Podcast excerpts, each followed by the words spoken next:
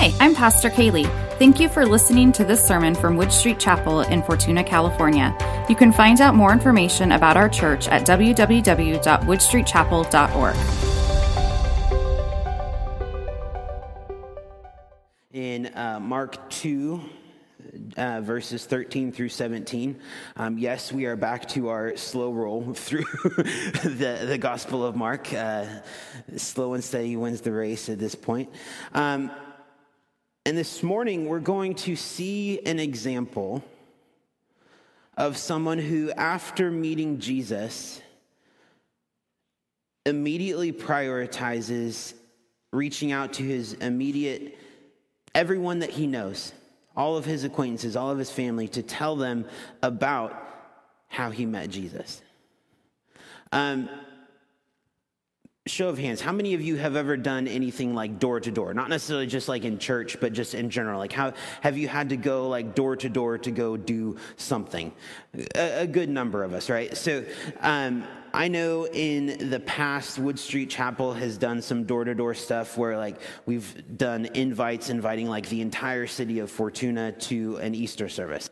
And so, like, on a Saturday, I remember as a kid getting on my BMX bike with like a paperboy sack full of invites and just like hitting the outskirts. Like I was on a bike, so they sent me like really far away, and you are just like hitting all of these different um, different homes, and it was Specifically, the invite I remember had an, a rubber band that you would like put over the doorknob so that when the person came, they would like see it, and and that was kind of how we did it. And so I've done that before. I've I've done like door to door where um, we used to deliver phone books uh, for a while, like when people still used a phone book, and and uh, we would. Thankfully, we didn't do those on a bike because that would have been really hard. Um, that that was out of the back of a truck, and so like I would go and you know have a bunch and we go hand them out to these different neighbors, neighborhoods. And that again was like all of Fortuna that we would do that in. So, you know, okay, so a good group of us ha- have been involved in some form of door to door something or other. And how many of you maybe got a little nervous when you were doing it? and so, you know, there's these questions that you start asking, like, what, what if the person's home?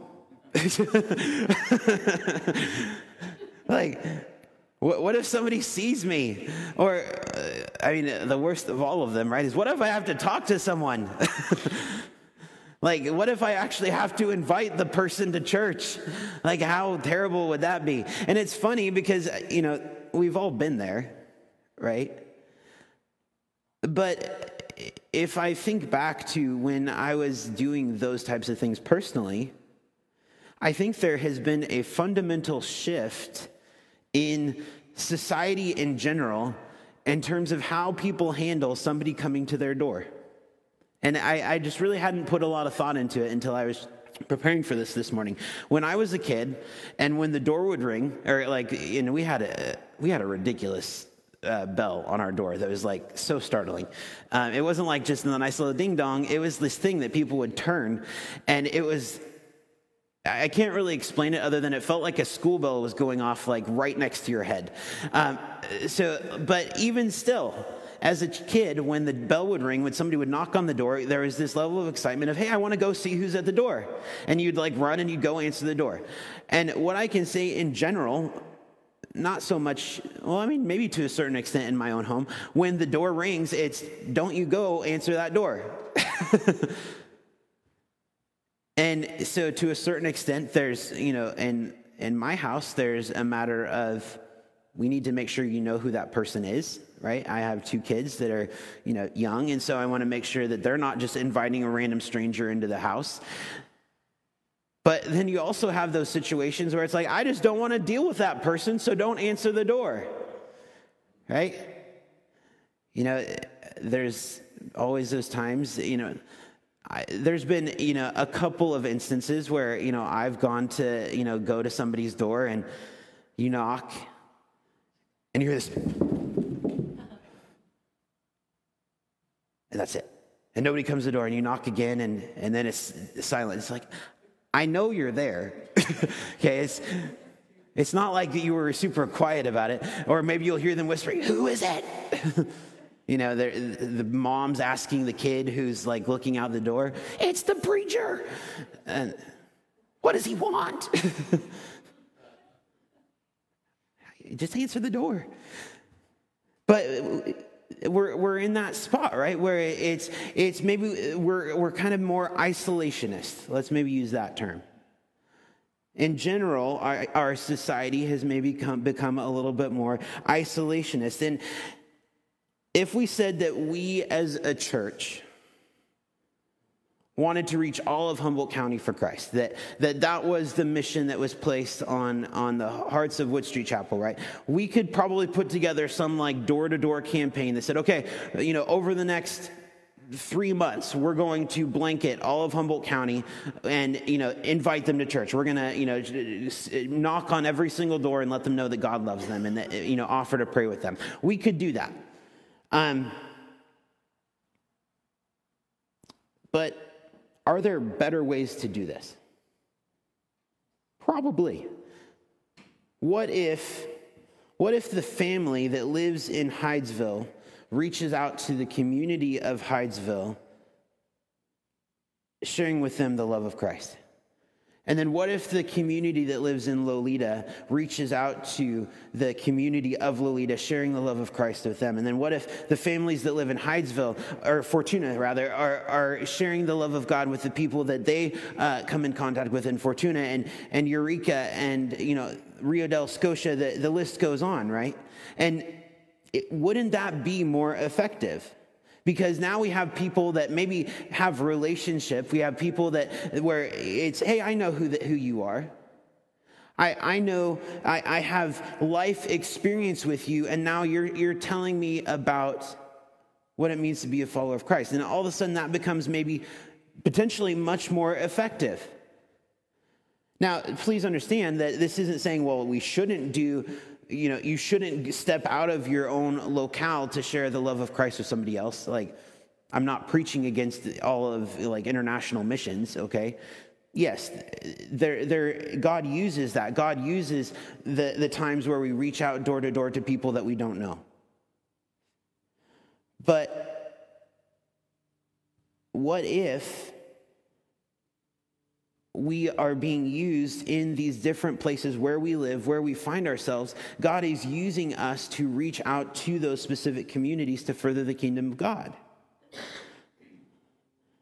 I mean, when we've gone to uh, like church planting conferences or when we've gone to, you know, different outreach um, instruction so often the, the church planting process is focused on figure out who the influential people are in that community and and and have them share the, the word of christ. It's not necessarily you as the church planter showing up with this great idea same for a, a, missions outreach. If you're going into a, a different place, it's a different culture, it's completely different from anything that you have ever known.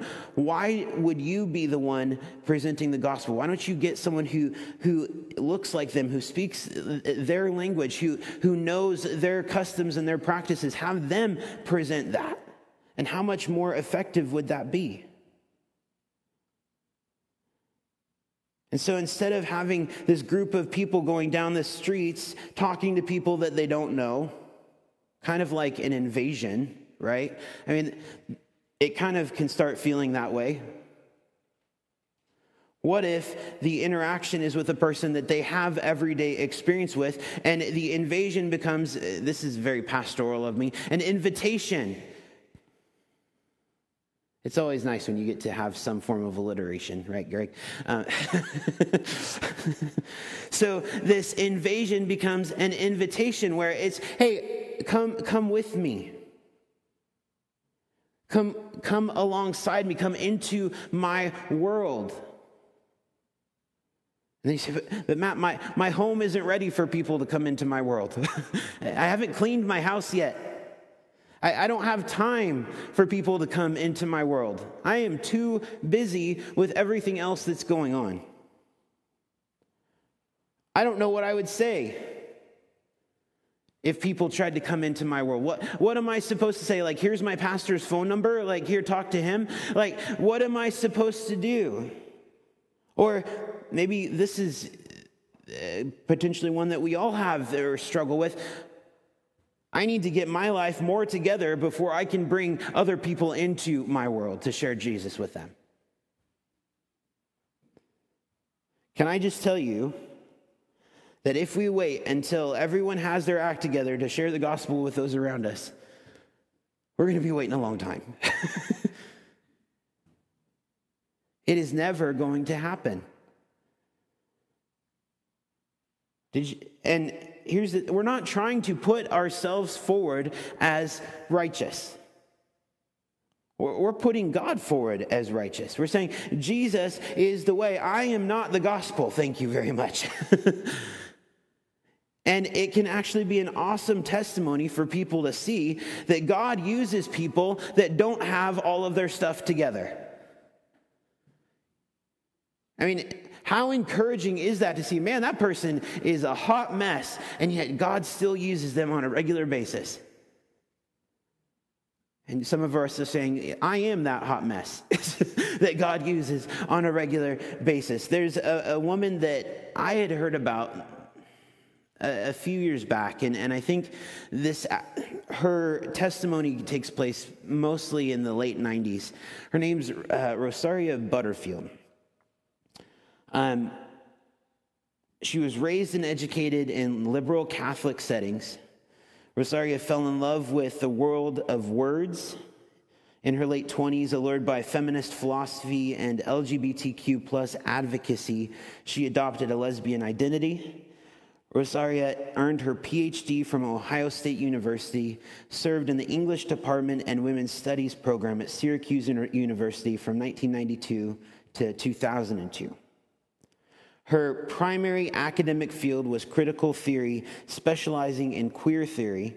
Her historical focus was 19th century literature, informed by Freud, Marx, and Darwin. She advised the LGBTQ plus student group, wrote Syracuse University's policy for same sex couples, and actively lobbied for LGBTQ aims alongside her lesbian partner. In 1997, while Rosaria was researching the religious right and their politics of hatred against people like me, her, she wrote an article against the ministry called the Promise Keepers. And the Promise Keepers was a uh, ministry that was created uh, to basically build up the role of a Christian man in his family. Recognizing that a, a Christian man had a legacy to uh, lead his family towards Christ. And so Rosaria Butterfield writes this article attacking Promise Keepers, obviously, because it is completely counter to everything that that she knows and that she believes is right.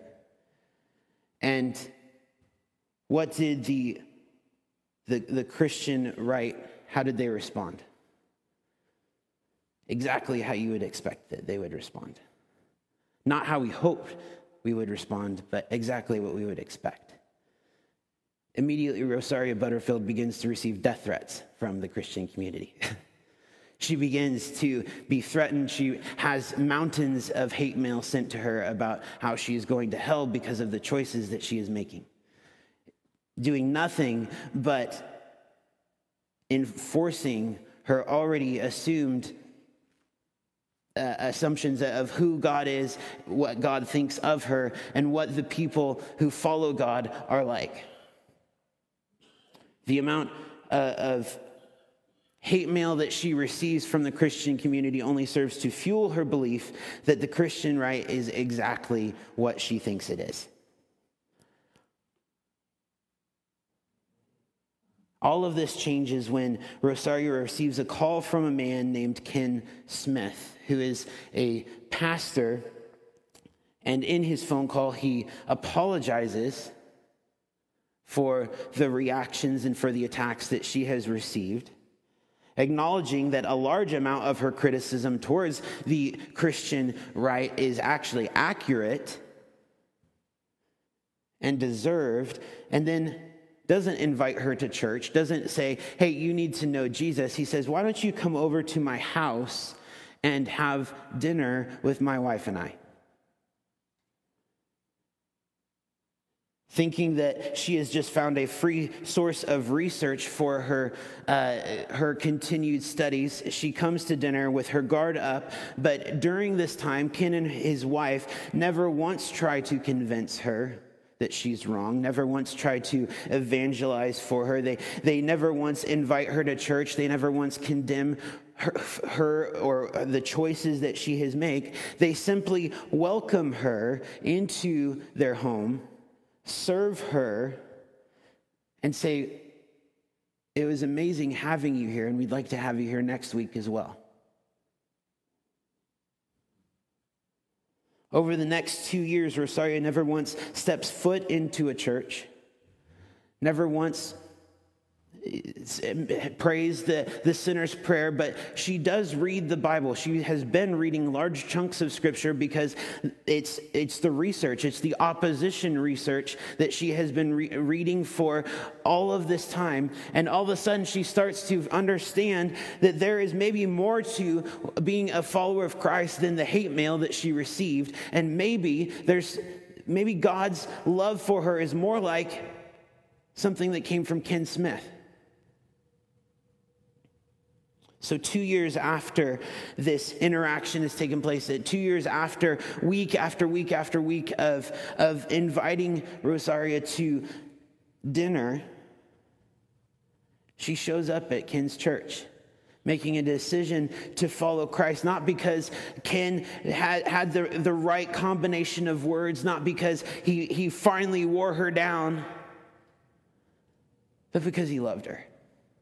He, he truly loved her through radical hospitality.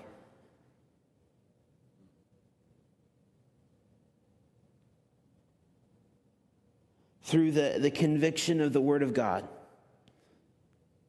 partnered with the ministry of a couple who wanted to show what it meant to be a follower of Christ. Rosaria lost everything after making her decision to follow Christ. Her entire world fell apart. Every, her, the, all of her, her acquaintances, all of her, her friends that she thought were friends, all of her, her renown as someone in the left community was, was completely destroyed. The only thing that she had was eternal life. But that was enough. She's now married to a pastor writing Christian books about her life experience. She's a, a speaker at conferences, at large Christian gatherings, sharing what it means to be a recipient of radical hospitality. So, even though you are in the, the deepest, darkest places with your sin, even though you are antagonistic to everything that we stand for, we love you and we want God's best for you. That, that's the response that we're supposed to have. Regardless of where you are, we still want God's best for you. So, as we look at our text this morning, this experience that we see in this testimony really isn't all that different from what we see in Mark 2. We see in the life Uh, of Rosaria that, that exact same response that takes place in the life of Levi. When you are changed by Jesus, you want to see Jesus change others around you. When Jesus invites you to his table, you want to invite others to yours. Mark 2 13 through 17, it says, He went out again, he being Jesus, went out again beside the sea, and all the crowd was coming to him, and he was teaching them.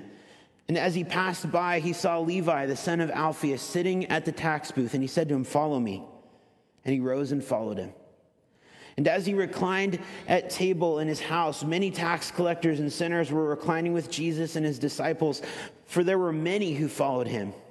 And the scribes and the Pharisees, when they saw that he was eating with sinners and tax collectors, said to the disciples, Why does he eat with tax collectors and sinners?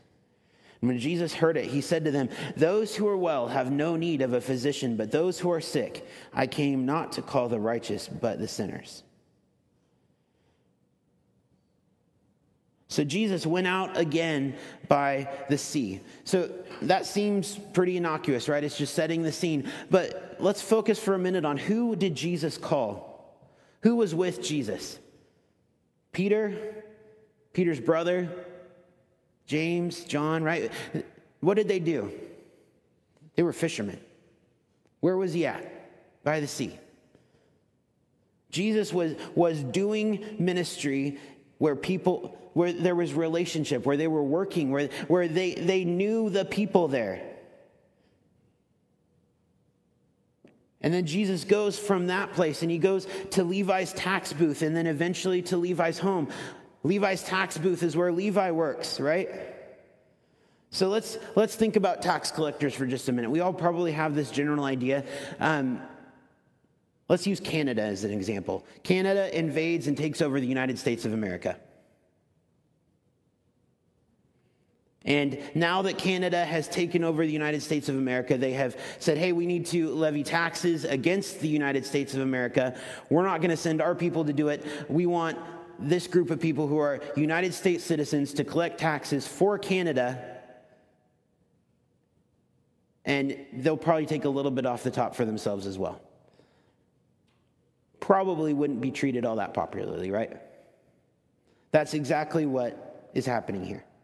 We have people that are, are part of the, the Jewish nation that are collecting taxes on behalf of Rome, and they're notorious for taking taxes or taking money off the top for themselves, cheating their own people.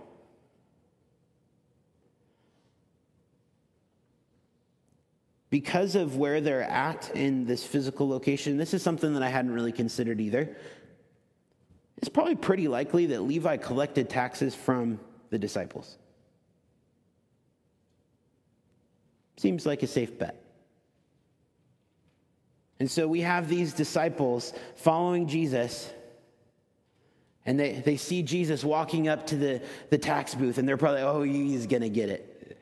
Be smite with the word of the Lord, right? Like, this is going to be great. And what does Jesus do? Follow me.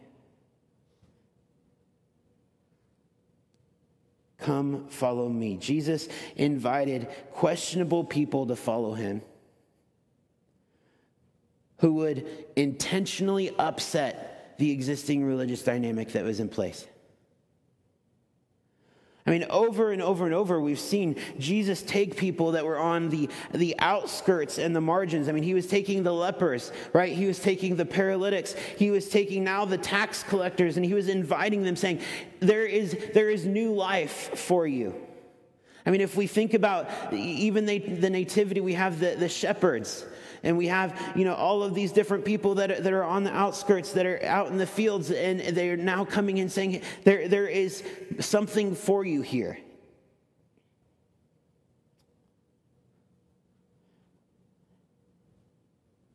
Jesus comes to Levi, and, and Levi's, Levi's in a pretty comfortable spot. He's got money, he's got a, a pretty secure job.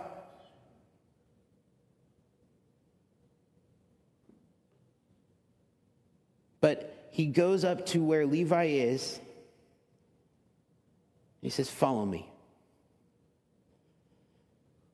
He goes up to Levi's tax booth and he says, Follow me. Notice that it wasn't a, a, a prayer meeting where Levi got invited to follow. It wasn't Levi, you know, at his Bible study saying, Come follow me. It was Levi in the midst of him cheating his own people that he said, Come follow me. I mean, that's pretty much the, the worst mud puddle you can be in, right? Like, follow me. Not love me, not accept me, not fear me, not, not obey everything that I say, not pray to me. Just follow me. I mean, Christian discipleship is following Jesus. Like, I mean, pure and simple, if we, we boil it down, it is following Jesus where Jesus is moving. It's definitely not just adhering to some sets of beliefs that may or may not be right. I mean, when we look back at the testimony from Rosaria, the response that came to this woman after she wrote her article, those responses were from people who were adhering to a system of belief that did not have a relationship with God. Guarantee it. Because if they had a relationship with Jesus, that would have never been the response.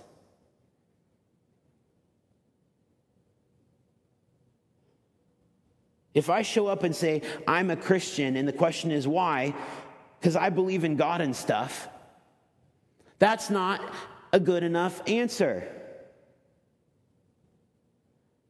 I mean, the Bible says, I mean, demons believe in God. Are you following him? So Jesus comes to Levi and he says, Follow me. And it says, And he rose and followed him. Now, now we don't really know if there was more to this conversation, but sometimes I like to just think that there wasn't. How great would it be if, if they're just walking up and Jesus is like, Hey, follow me. And Jesus, Levi's just like, Okay. and he just gets up and starts walking. How, how amazing would that be?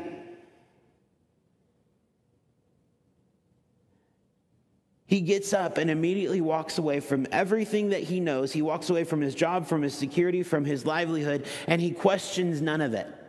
He just gets up and he says, Sure, I'm in.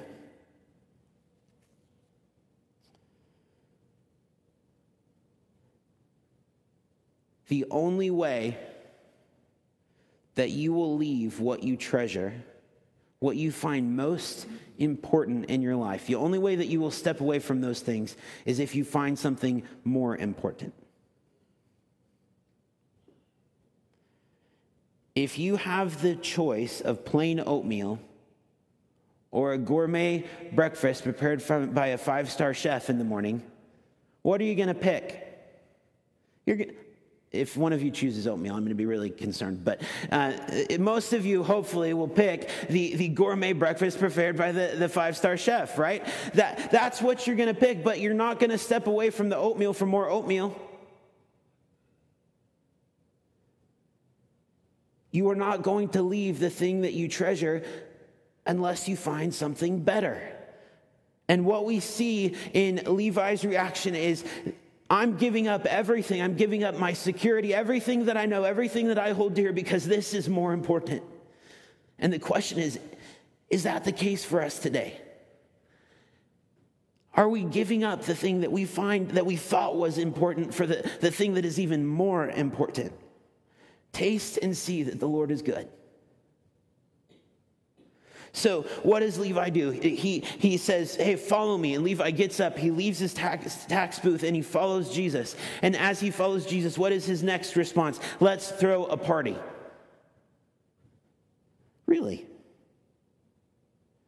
We, we see in the Gospel of Luke where it's, it kind of parallels this section that Levi throws a huge party and he makes Jesus the center of it. And you might be tempted to ask, okay, well, who cares? Like, what's, what's the point here? Levi threw a dinner and, and people came. But what do we know?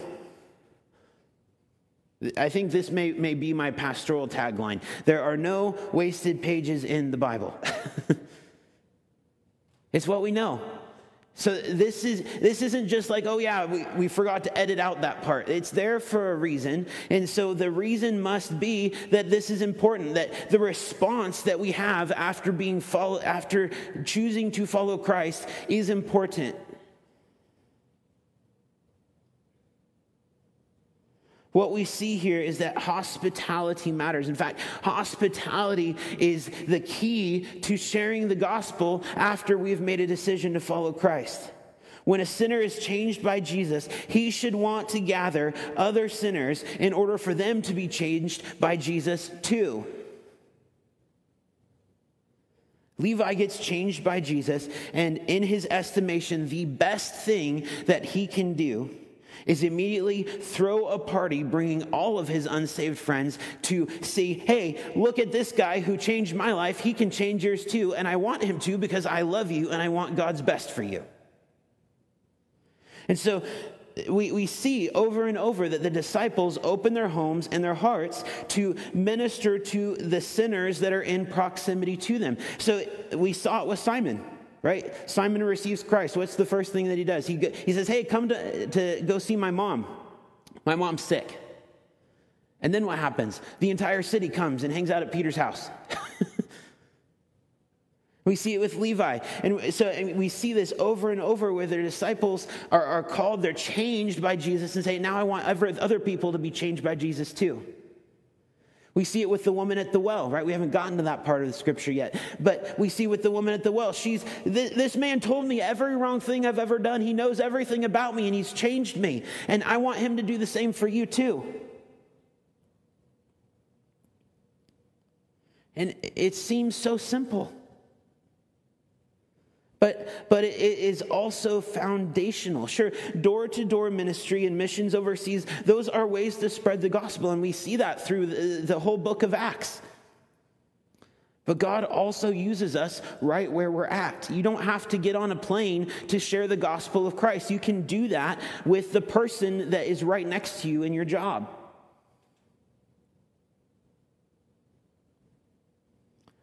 So then we have the we have Jesus' reaction, we have Le- or Jesus' call to Levi, we have Levi's reaction to that call, and then in the last part of the scripture in 16 and 17, we have the Pharisees' reaction to what Levi has done.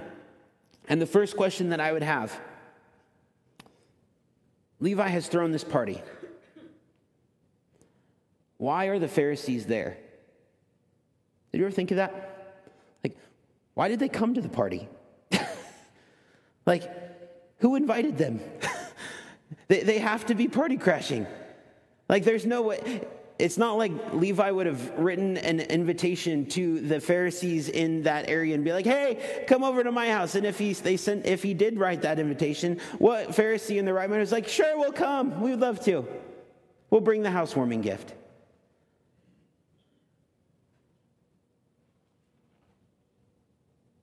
They're not enjoying the party. They're criticizing it. By, this may be, I don't think this is going to be controversial. We'll see. By associating with sinners, Jesus tarnished his reputation, but he never compromised his character. Does that make sense? He, he totally ruined his image of, of what people thought of when they saw him. They, they saw that he was interacting with people that he had really no business interacting with, that, that anybody who was in the, the religious hierarchy should not be interacting with. And yet, in the midst of all of that, in the midst of all of his associations with the prostitutes and the tax collectors and the sinners and every, every person that was on the outskirts, he never once compromised his character. His reputation was damaged, but he never sinned. His character was intact. Jesus wasn't concerned about what the Pharisees thought about him.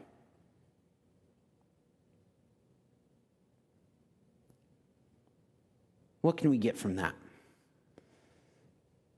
Maybe we need to worry less about what people think of us and focus more on what the actual outcome and, and, maybe have more of an eternal focus on, on the, the people that we're trying to reach for Christ. So the, the religious, religious leaders of that time, they were eager to enter into the house they were eager to, to interact with Jesus when he was preaching, but they weren't really willing to sit at the table of relationship. They weren't really willing to, to sit down and do life with these people that they were supposed to be ministering to. They were totally fine telling how terrible these people were, how the, the ways that they had made mistakes, what they had done wrong, but they weren't really willing to sit down and, and have a meal and say, What is, how can I help you? How can I be with you? How can I share the love of God with you? If I look at my life, am I on the back wall talking about the scandal or am I sitting at the table? And we have the, the parable of the workers, right? Where we have all of these workers that are starting at different times of the day. We have a worker who's who started at the, the, the break of dawn, and then we have that worker who starts an hour before sundown. And the, it comes time to pay. And First, they, they pay the, the man who started last, and, and he gets his full wage for the day. And, and the people in the back are like, oh man, today is going to be a great payday. And it comes to them, and they get paid the exact same amount. And they're like, what's going on? We work so much more. We're, aren't we worth more than the one who just worked that, that one hour? The Pharisees are the same way. These sinners at the beginning of the line, they're not on the same playing field that we are. But Jesus says they are. The only one who comes to this table comes through grace. That is, that is the literal scandal of grace is that the the rich man, the, the Pharisee who has been working it since the beginning of the day, is at the same level as the one who comes at the very end because God says so. And so, what we see are these, these religious leaders in their attempts to insulate themselves, isolate themselves from the, the blatant sin that exists in these people's lives they become an even worse type of sinner. Because what happens when you start distancing yourself from those that, that are hurting? What happens when you start distancing yourself from those that are broken? When you start sending death threats to people that, that disagree with your way of thinking? What happens when that happens is you're distancing yourself from Jesus. Jesus never once expected the sick to become well themselves. That's what he's saying at the end of this, this verse here. But he also didn't intend on them staying sick. And so he came to bring life, and life abundantly. And so this morning, as we come to the communion table, as we come to this time of receiving what God has done, what, what Jesus has done on the cross, we come once again to this concept, this, this idea, this term of grace. This scandal of grace, to use that the, the term from our, our worship song this morning. The, this idea that is so backwards in our thinking that the God of the universe would send his one and only son, give up his one and only son to die on a cross so that the sick could become well, so that the sinner could become clean, so that there would be redemption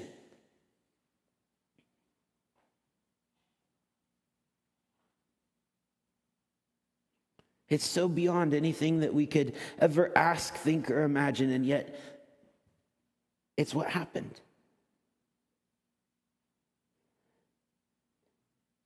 You start passing out dead. So,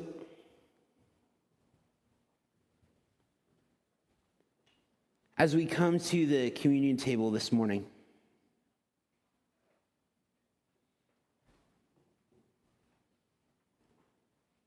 I don't I don't have any specific program that we have to look at that says, okay, you need to have this many people over to your house, you know, this many times per week. That, that's not what this is about. What this is about is, is each of us looking at the world that, that we find ourselves in. And each of us find ourselves in a different world, right? And what I mean by that is we all work in different places. We all live in, different neighborhoods. We all have different families. We all have different friendships. We have different interactions. We have different people that we get in arguments with. We have different people that are actively attacking us for what we believe. And so the, the question that, that we have to consider as we come to the table today, as we come to this communion table, is where is God calling us to demonstrate his love in each of those different areas? How is God calling me to, to radical hospitality? How is God calling me to demonstrate his love in ways that are beyond anything that, that, that is within my comfort zone? Because we're coming to this table recognizing that Jesus Christ died on the cross to address the sin in my life and to allow me to be with him for all of eternity. That's good news. The appropriate and correct response to that good news is to share it with other people. Mark 14, 22 through 25. It says, While they were eating, Jesus took bread. He blessed it, he broke it, and he gave it to them. He said, Take, for this is my body. And he took a cup and he gave thanks and gave it to them, and they all drank from it. And he said to them, This is my blood of the covenant, which is poured out for many. I assure you that I won't drink wine again until the day when I drink it anew, drink it in a new way in God's kingdom. Here we have Jesus taking the ordinary, an ordinary loaf of bread, an ordinary cup, and he's making it extraordinary. Just as he takes our lives, the ordinary mess of a life that you and I live, and he makes it extraordinary. Let's pray. Heavenly Father, we thank you for that amazing and undeserved transaction where the ordinary becomes extraordinary, not through anything that we have done, but through the gift of your grace.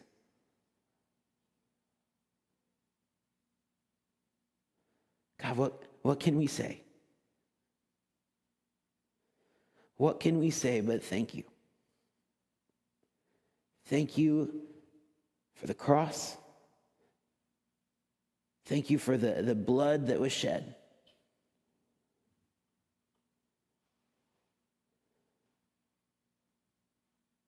And God, as we, we come to this time of remembrance, this time of, of recognition of, of the sacrifice given, Lord, make it real to us. And stir within us the desire, the hunger to share what has been done with those around us. In Jesus' name we pray. Amen.